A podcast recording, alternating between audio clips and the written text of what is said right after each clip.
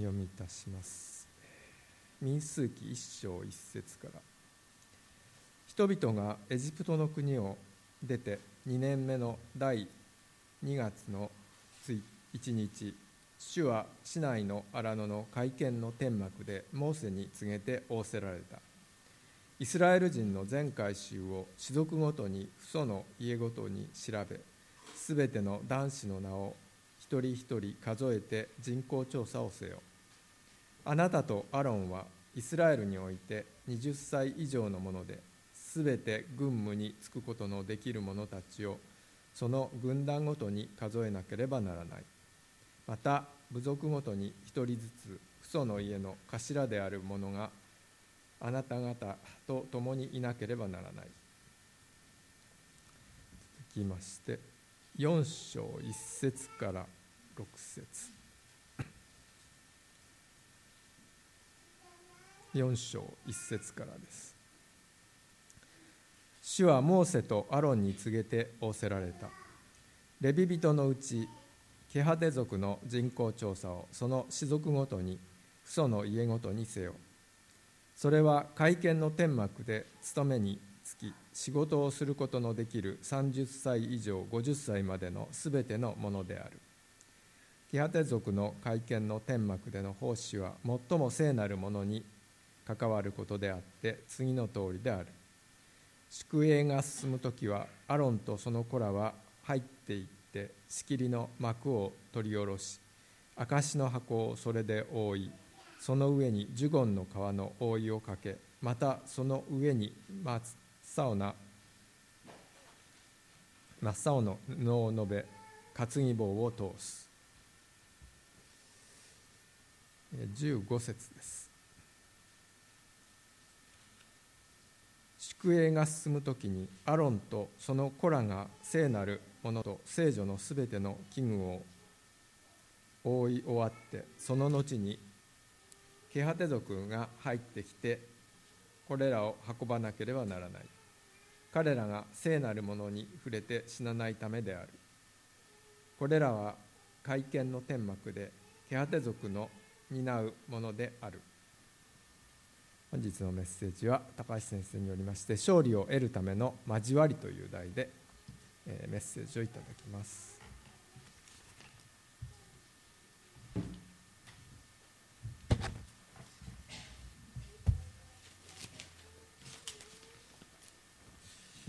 えっと、本日からですね、民数記に入ります。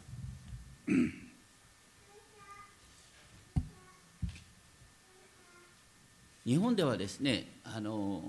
よく、うん、謝罪の挨拶にですね、世間をお騒がせして申し訳ありませんでしたという言葉が定型になっている。そこにあるには、そこにあるのはですね、人々に不安や混乱を与えたこと自体が重大犯罪であるという感覚。先日もですね、なんかスマップが謝罪会見を行った、えー、キムタクが開口一番、世間をお騒がせいたしましたという言葉から始まったようですけれども、なんか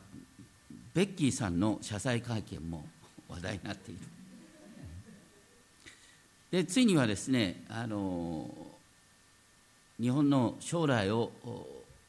左右しそうな大臣までも辞任することになった。でも何か一つわからないんですよね。どうして辞任するのか。ただ推測するのは、要するにこのままだと国会運営がうまくいかないからじゃないか。要するに国会を騒がせた。それでやめていいのかな。国の将来を左右するっていう決定権を持ってた人でしょう。まあいろんな見方があるでしょうけれども、よくわかんないんですね。でもわかるのは、この日本では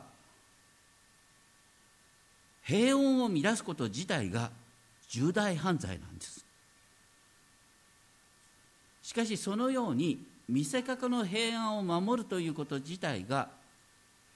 問題の本質を曖昧にしたまま、社会全体を誤った方向に動かしたという歴史があるんではないでしょうか。かつて第二次大戦の時、みんな一丸となって戦争に突き進んでいった。ついこの前は一丸となって原発安全神話ということで進んでいった。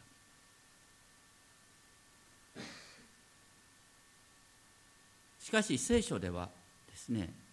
この世界には不安や混乱が日常茶飯事であるという前提のもとに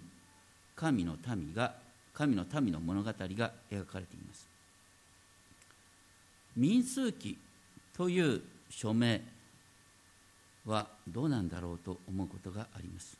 これは人口調査にばかり目を留めたようなギリシャ語訳のタイトルから来ています。しかしヘブル語のタイトルは荒野においてなんです。できたらちょっとあのパワーポイントを映していただきたいんですけれども、荒野において、これは主はモーセに語られた荒野においてっていう言葉から来ている。この民数記を荒野においてっていうタイトルで読むと、ぐっと読み方が変わってくるんです。この書はですね、イスラエルの民が約束の地に入る前の荒野のよんじゅうねんの歩みの記録だからです。私たちも新しい点と新しい地に入れられる前に、地上では旅人であり寄留者であることを告白しながら、荒野のように困難な地で生きる必要がある。まあ、だから不安と混乱は日常茶飯事、それを覚悟して生きるのか、それとも平穏無事にね、平穏無事に。そうすると平穏無事を壊すやつを敵と見なす日本のカルチャー。そして民数記のテーマは荒野で結局恐れにとらわれ、また誘惑に負けて遠回りせざるを得なかった。困難があり不安があるのは当たり前だ。だけれども私たちはこう生きるんだっていうのが信仰なんです。このイスラエルの民の荒野のよんじゅうねん、それはイエス様の公の生涯の最初によんじゅうにちかんの悪魔の誘惑を受けたということと重なっています。イエス様はそのよんじゅうにちかんの荒野の誘惑においてよんじゅうねんかんのイスラエルの民に襲った誘惑を、その誘惑に打ち勝った。そして私たちにはそのイエスの御霊が与えられている。だから私たちもイエスにあって勝利するんだということなんです。イスラエルの民はエジプトから解放された出エジプトのさんかげつごにシナイ山の麓で立法を受けました。まあ、ここに写っている絵はですね、後ろに見えるのはシナイ山のイメージなのかもしれません。まあ、とにかくですね、幕屋をですね建てた。結構時間かかったんですね。えー、市内のふもとでですね、あの出エジプトからさんかげつ経って、そしてそれからきゅうかげつ経ってですね、えー、とか出エジプトのいちねんごに幕屋は建てられる。でもその間にですね、イスラエルの民は神の命令に真っ向から背いて金の格子を作って拝んだなんていうことがありました。でも神様はイスラエルの民を憐れんでくださり、無事にこの幕屋が建てられた。それは神様が真ん中に住んでくださるっていう意味だった。でこの新名、えー、出ごめんなさい、民数記はですね、それからいっかげつごのにねんめのだいにのつきのついたち、いちにちに会見の天幕で告げられたっていう言葉から始まります。レビ記と民数記って大変面白いんですね。レビ記ってのはその前のだから幕屋が建てられてからですね、こう礼拝が始まる、この民数記の記事が始まるいっかげつかんを集約してレビ記書いたんですね。というのはあのその幕屋が建てられたいっかげつごの話から始まる。とにかく民数記で大切なのは時間の流れで空間、場所の移動なんです。そして主はモーセにですね、イスラエル人の全会衆を氏族ごと、父族ごとの父族のあ父祖の家ごとに調べ、はたち以上の者で全て軍務に就くことのできる者たちをその軍団ごとに数えなければならないと命じる。この数えるという言葉から民数記というタイトルが出てくるんですけれども、でそこでですね、部族ごとに一人ずつ父祖の家の頭である者、部族ごとに一人ずつ選ばれるってことが出てくる。で彼らは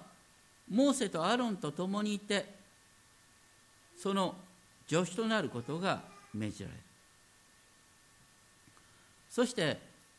各十二部族の頭である十二名の名が記されます。すみま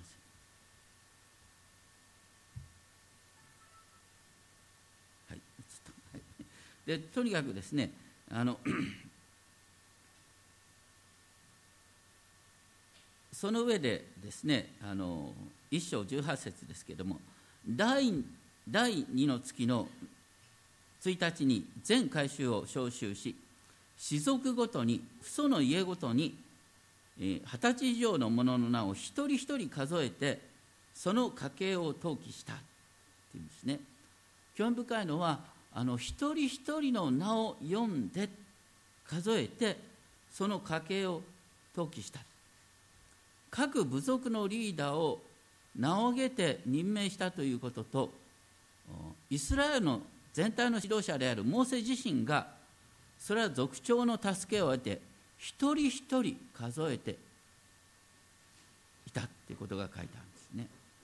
あの大きな集団になるとですね、一人一人の名が忘れられがちですけれども、主の目には一人一人が大切なかけがえのない存在、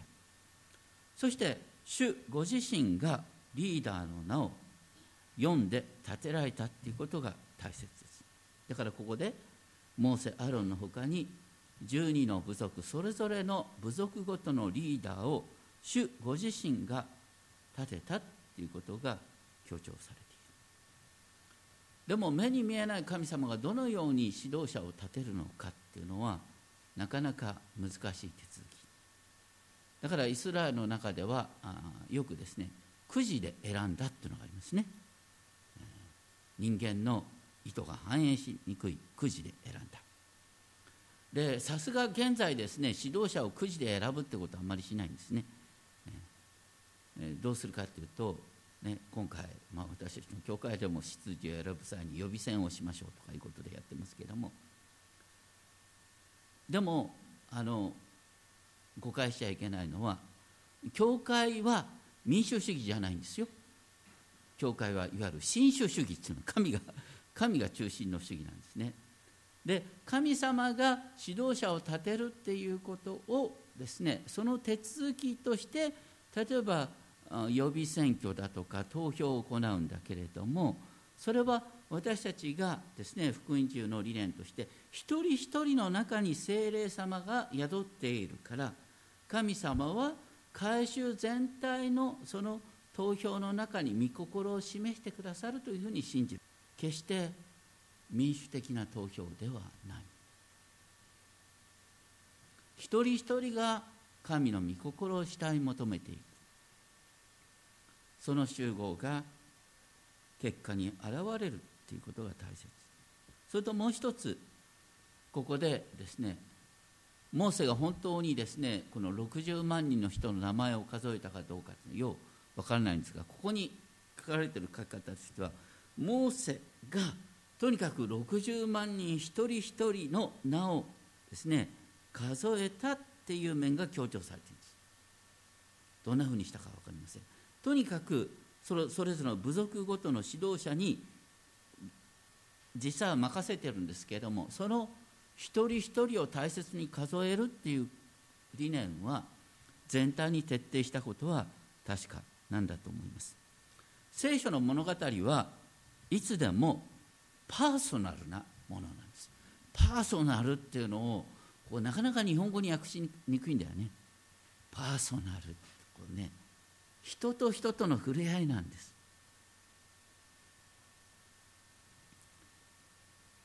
それは軍隊組織になっても同じだって。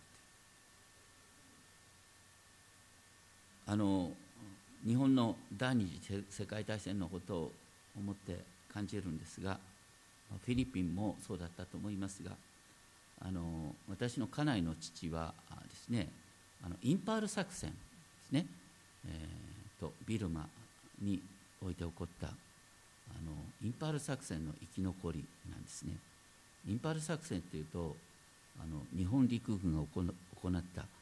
最も愚かな作戦と言われるんですが、要するに勝つ見込みのないところにですね兵隊に食べ物を持たせずにね戦地に追いやったんです。だからはちまんごせんにんぐらい、ぐらいのですね軍人が参加してて、そのうちのさんまんにんぐらいがいわゆる餓死したって言われるんですね。これはある意味で日本陸軍の愚かな作戦の代名詞なんです。私たち戦争はやってはいけないと思いますよ。だ, だけど現実は人間の歴史ってのは戦争の歴史なんです。で戦争の時に何が現れるかというと、その民族の最も弱い部分が現れるんです。日本は日本の兵隊を個人個人一人一人の名を読んで扱ってなかったんです。まして朝鮮半島フィリピンでは同じことが起こった。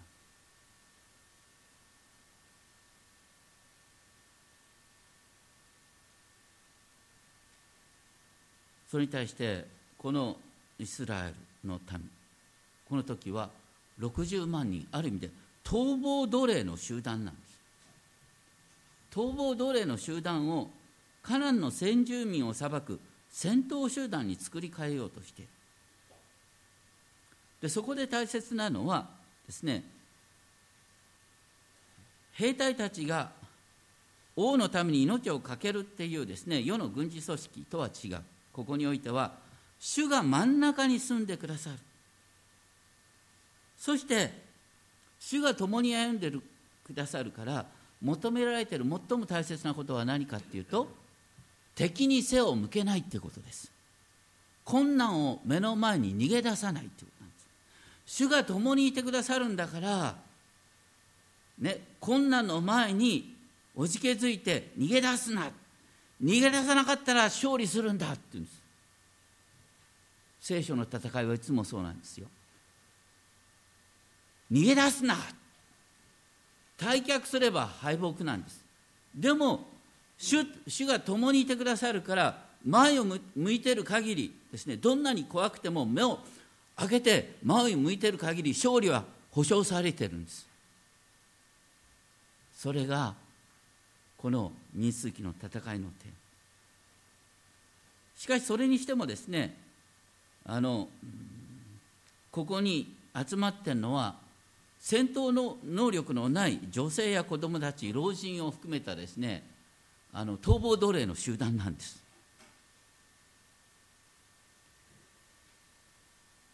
そして二十歳以上の人が軍務に就くという形で、えー戦いに従事できる男性の数だけを数えるんですけれども、聖書の中では、ね、決してあの空想を求めるんじゃなくて、やっぱり現実をきちんと把握するということがあります。だからイエス様もですね、ルカの福音書じゅうよん章にじゅうなな節以降でこんなことをおっしゃっている。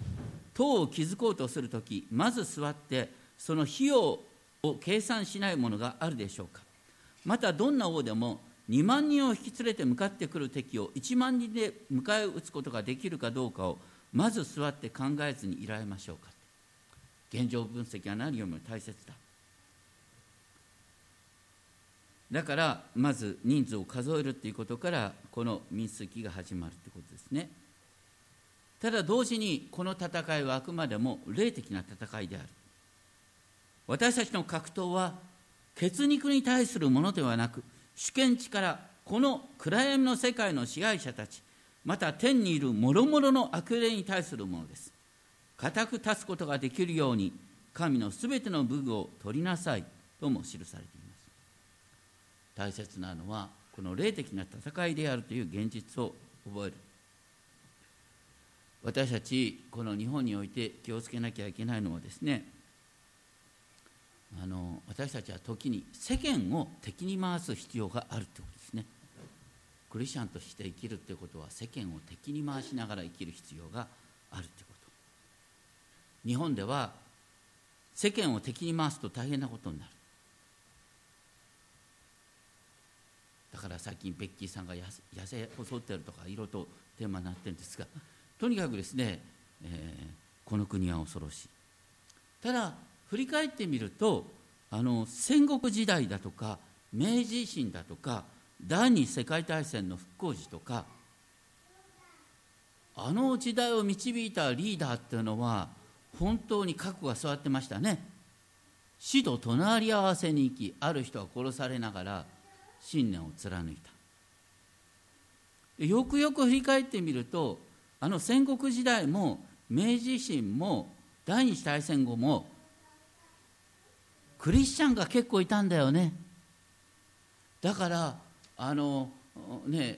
結構問題にされることありますが、 エヌエイチケー の大河ドラマだとか朝ドラだとか立て続けにですね、主人公クリスチャンでしょ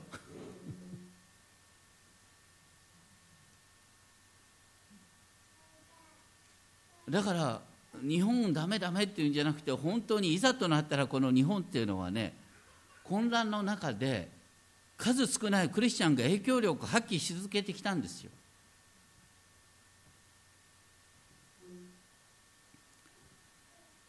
現在東日本大震災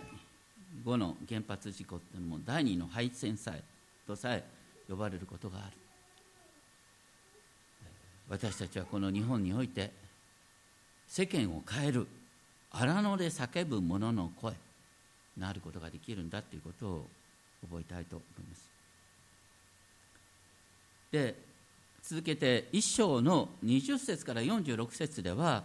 イスラエルのじゅうに部族それぞれのはたち以上の軍務に就く男子の数が記される。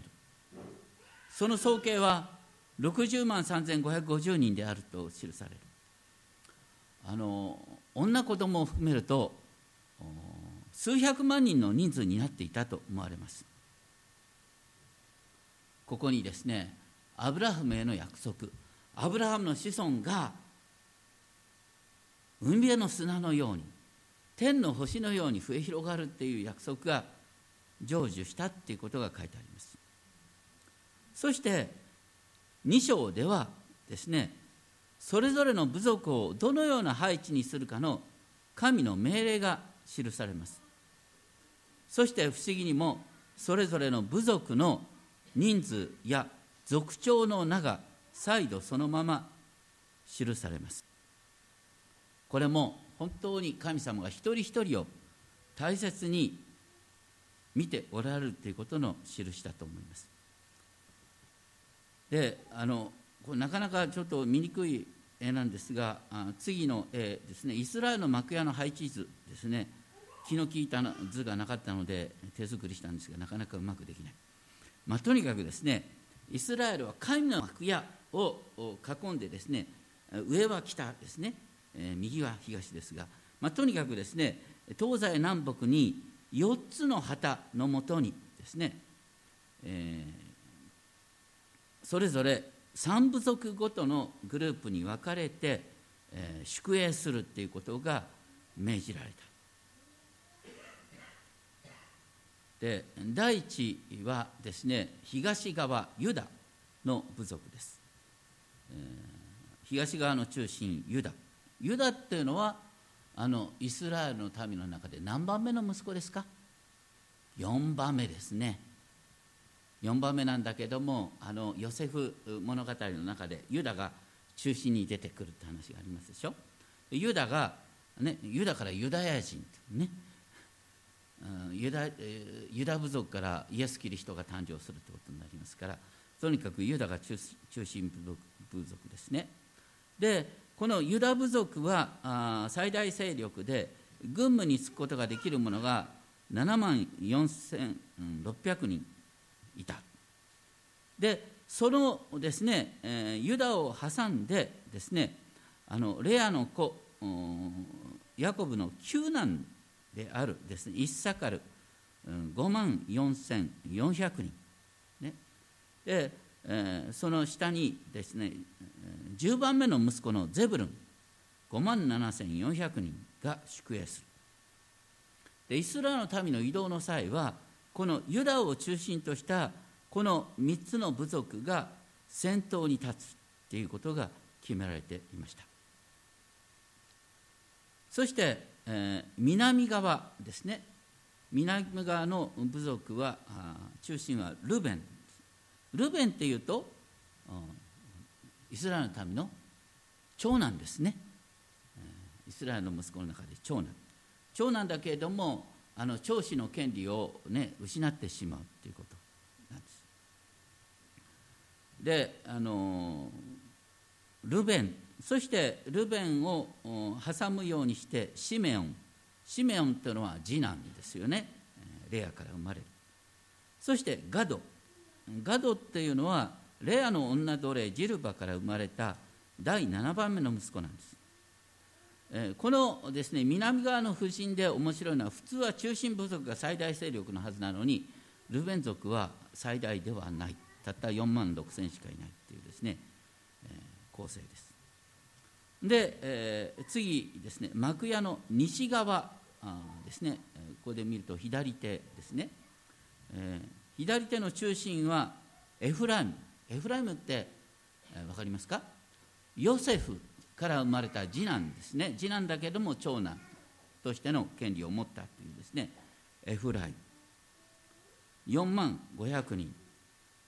そして、えー、その隣にヨセフのこの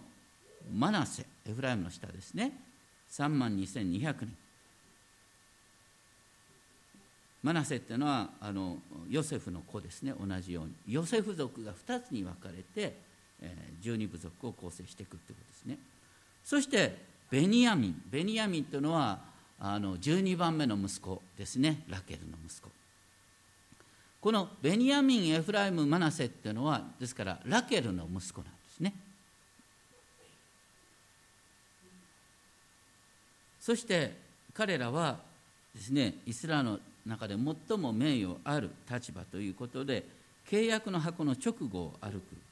ことができた。で、幕屋の北側はラケルの女奴隷ビルハから生まれたダン部族。ダンというのはヤコブのごばんめの息子ろくまんにせんななひゃくにん。それを挟んでレアの女奴隷ジルパの子アシェルよんまんせんごひゃくにん。アシェルははちばんめの息子ですね。で、えー、ナフタリ、これもですね、ラケルの女奴隷ビルハの子ろくばんめの息子で、このダンを中心とした部族がしんがりを務める。で、この、ね、よんグループに分かれた民の真ん中に主の幕屋が置かれている。これまるでですね、イスラエルの王をですね、十二部族が取り囲んでいるようにも見えるんですけれども、ね、えー、この前後を見ると分かるんですが、イスラエルの民を守るのは主ご自身であって、いざとなったら主が先頭に立つんですね。主が先頭に立ちながら十二部族を守るっていう実は形になっているんだということです。そして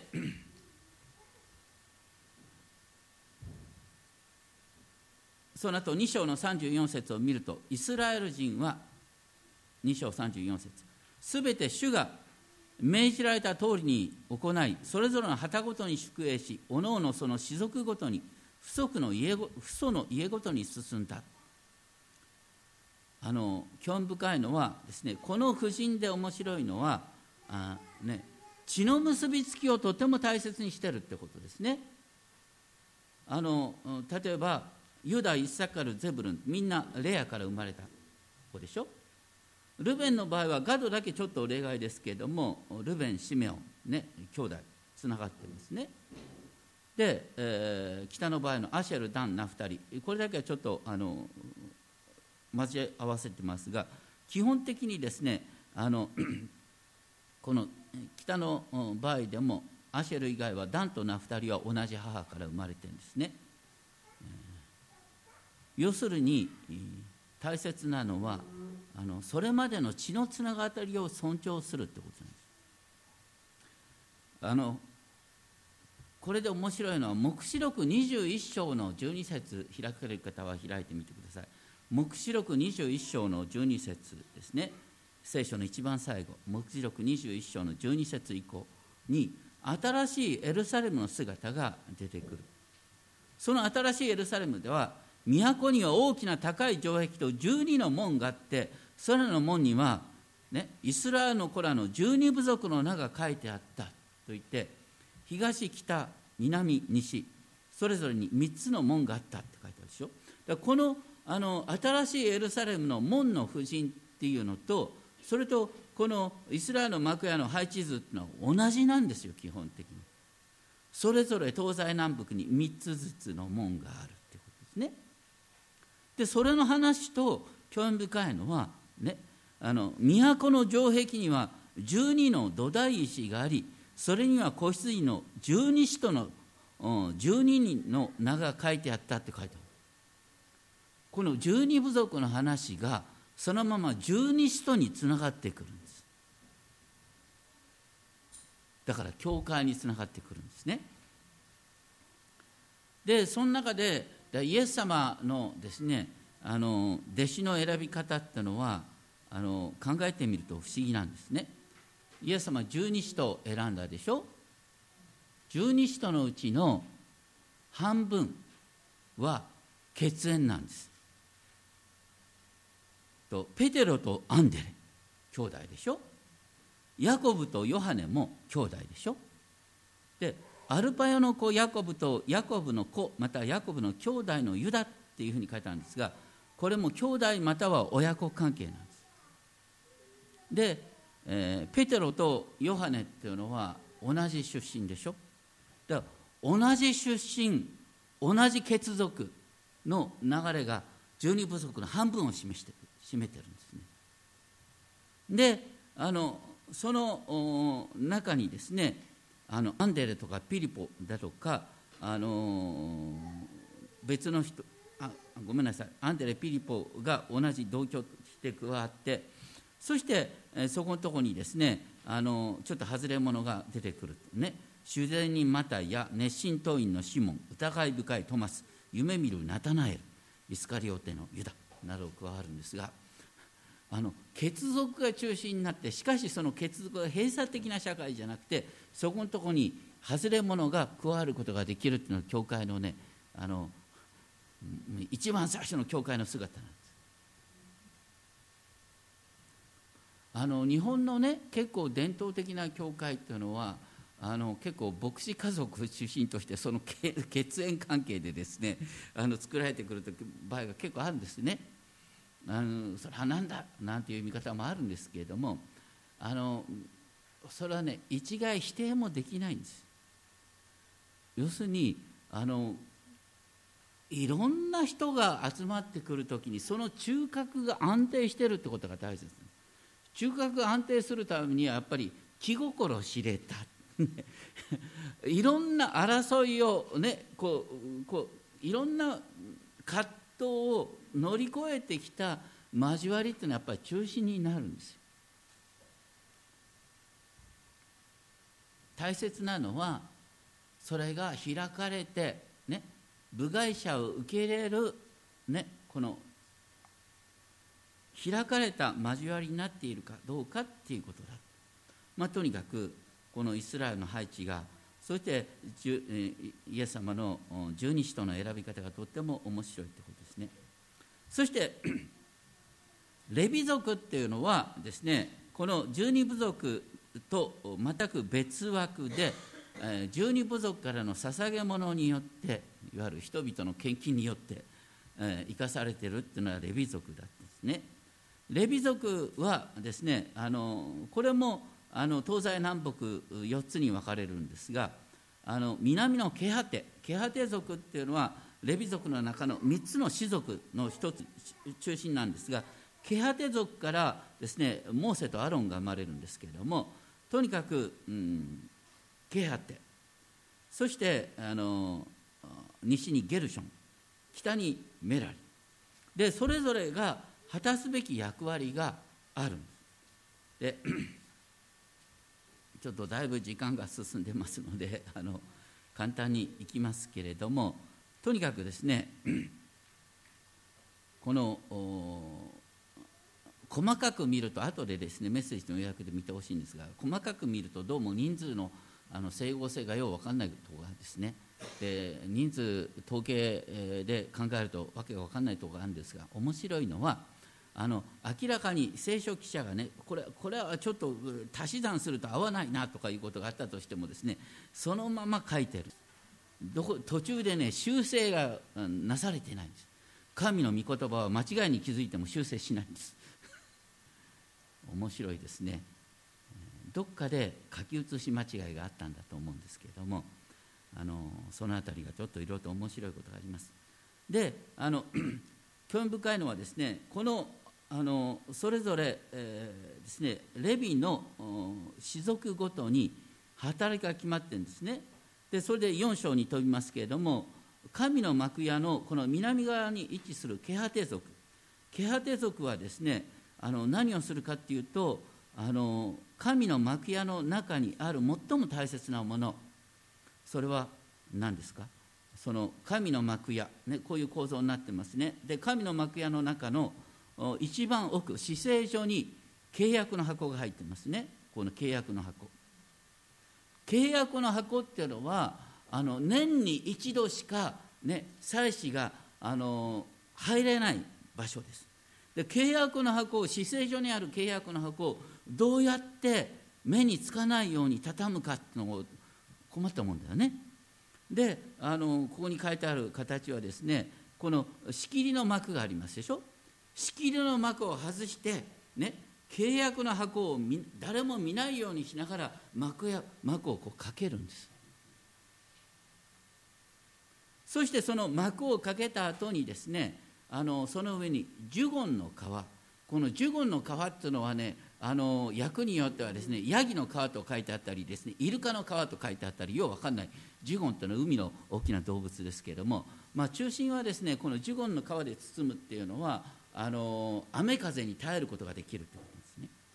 ですね。でこの契約の箱だけはこの上にですね、青い幕をかけることになってるんですね。契約の箱だけは特別なんです。で契約の箱っていうのは、ね、見たものは死ぬんです。契約の箱をね、あの普通の人が見たら死ぬんですよ、ね、モーセとアロンは見ても死なない。でもその他、その他のレビ族であっても他の人が見ると死ぬんです。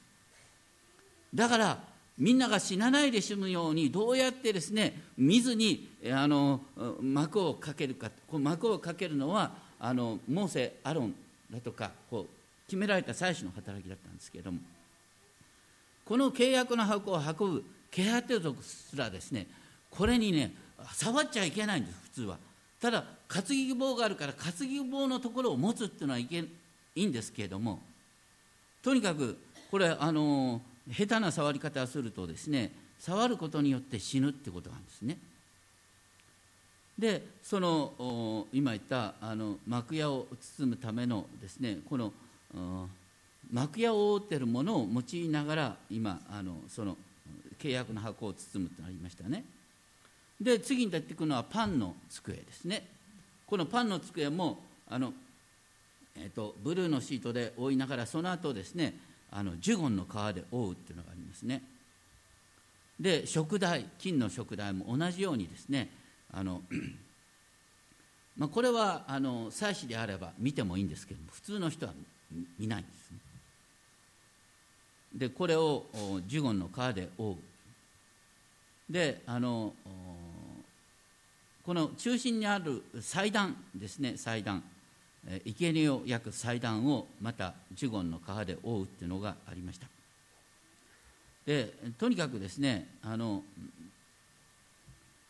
このケハテ族はすでに覆われたものを運ぶっていうことがケハテ族の責任だったんですね。ケハテの氏族で、えー、西側のゲルション、ゲルションは何をするかというと、あのごめんなさい、この幕、幕を運ぶのがゲルションですね。で、えー、そのメラリ、メラリっていうのは、メラリ氏族はこの幕屋の板なんかを運ぶってこと、みんな分担が決まってるんですね。で、それぞれがあの祭司が命じた通りに、祭司が命じた通りじゃないと死ぬんですよ。大変なことです。で、そのことがよん章のじゅうご節、よん章のじゅうご節からこう書いてあるね。ケハテ族が聖なるものに触れて死なないためである。またよん章じゅうきゅう節、最も聖なるものに近づくとき死なずに生きているように。よん章のにじゅう節、一目でも聖なるものを見て死なないためであると、こうね、とにかくこれ見たら目が潰れるどころか死んじゃうって言うんですね。まあ、とにかくそのように、どのように主を恐れながら死なずに幕屋を運ぶのか、契約の箱を運ぶのかっていうことがこう細かく書いたんです。で、これらの奉仕につくのはですね、あのメラリ、ゲルション、ケハテ、このレビ族ですが、さんじゅっさいから50、50歳までのさんじゅっさいからごじゅっさいまでの男性と決まっていた。その人数の合計ははっせんごひゃくはちじゅうにん。これはね、あのイスラエルの他の戦士たちから比べたら非常に少ない数ですけれども、このレビ族がですね、神と人間との間に立つようにして、この礼拝を守るということと、それとともにですね、あの部族の中に何か問題があったときには、神様はレビ族、あモーセはレビ族を率いてですね、部族を裁くということもありました。とにかく、うん、レビっていうのはイスラエルの民全体をですね導く聖なる働きが委ねられていたってことですね。これがあの新約聖書ではですね、あのエペソビテの手紙のよん章じゅういち節を見ると、キリストご自身がある人を使徒、ある人を預言者、ある人を伝道者、ある人を牧師、また教師とお立てになった、ね、教会においてもこの指導者が誰になるのかっていうことが明確に書いてあります。またヘブル人の手紙のじゅうさん章じゅうなな節にはこのように書いてある。ヘブル書じゅうさん章じゅうなな節、あなた方の指導者たちの言うことを聞き、また服従しなさい。この人々は神に弁明するものであって、あなた方の魂のために見張りをしているからです。この後ですね、あのなんでモーセばっかりがええあの威張るんだみたいなね、えー、苦情が出たとかいう話がありますが、そういう苦情を言った人は裁かれるんです、神様からね。だからやっぱりこの大きな集団を導く際のですね、指導体制、誰が責任を取るのか、誰が指導するのかっていうですね、指導体制は聖書においては極めて明確なんです。私たちは自由教会の中に生きている。自由教会においては万人祭司ってことをとても大切にしますけれども、それでもやはり教会には秩序が必要なんです。神様が立てた権威というのがあるんです。決してね、牧師の言うことを何でも聞きなんてことは誰も言わないね。まあ皆さんよく知っている。だけども牧師が御言を持って語るっていう時に、この教会の牧師なんだっていうことのですね、格別なる尊敬がないと教会は成り立たない。なかなか自分でこんなこと言うのなんですけども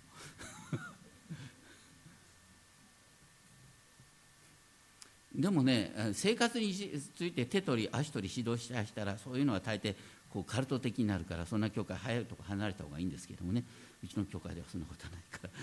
からまあとにかくですね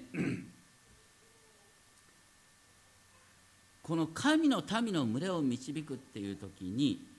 ですね、本当に私たちは考えなければいけないのは、いつも私たち荒野を旅しているってことです。荒野ね、民数記のテーマは荒野なんです。荒野においてなんです。だから教会には定期的に定期的とか繰り返し問題が生まれる。この世の影響も受けるんです。でこの世はいつも実はあの見せかけの平安を保とうとして世間を騒がせた人は排除されるんだけども、でも教会っていうのはやっぱり世間に反抗するものなんです。ある意味で世間と同調するものではないんです。だから私たちは本当に改めて、教会において神の御心がどのように掲示されて、どのように神様が人々を導くのかっていうことをいつも大切に考えなきゃいけないということですね。それと同時に教会においては、ね、何が聖なるものか、本当に神が聖なる方であるということをどういう形で表現するのかということがあります。自由教会においては何でもかんでもですね、自由にという感じになりがちなんですが、これも気をつけなきゃいけないね。ちょうどね、神の幕屋をどうやって移動させるのかと、こう移動させるためのもう手続きが決まってて、最近の言葉で言うとルーティーンですな。ルーティーン、やっぱりね、この教会にもある程度のルーティーンが必要なんですよ。主を恐れるルーティーン、ね、例えば大切な、ね、備品をどうやって扱うのかというルーティーンがあってもいいかもしれない。街道の掃除の仕方のルーティーンだとかですね、それは御霊にある自由と決して矛盾はしないんです。本当にこのですね、えー、民数記、まさに荒野においてどのように神の民の群れが守られて、どのように御言葉が語られて、どのように礼拝が守られるのか、そのことが繰り返し書いてある。これからこの民数記を本当に味わってみていただきたいと思います。お祈りをしましょう。天のお父様、私たちは荒野の中を旅する民の群れです。私たちは神の民の群れであるとともに、空中の権威を持つ支配者であるサタンと戦う戦闘集団でもあります。霊的な戦いがあります。どうかその霊的な戦いがあるという現実をきちんと認めながら、平穏無事を願うんではなく、時には荒波が立っても主の御心は何なのか、それを本当に真剣に求める群れでありたいと願います。そしてイスラエルのために主を恐れるルーティーンが決められたと同じように、私たちも主を恐れる礼拝とは何なのか、そのことを一度もどこでも意識しながら生きることができるよう導いてください。そしてイスラエルの民が本当にその血のつながりや人間的なつながりも大切にしながら、神にあって組織されたと同じように、私たちにおいても人間的なつながりを大切にしながら組織を形作っていくことができるよう導いてください。あなたが私たちの群れを導いてくださることを信じ、あなたにお委ねします。尊き主イエスキリストの皆によってお願いします。アーメン。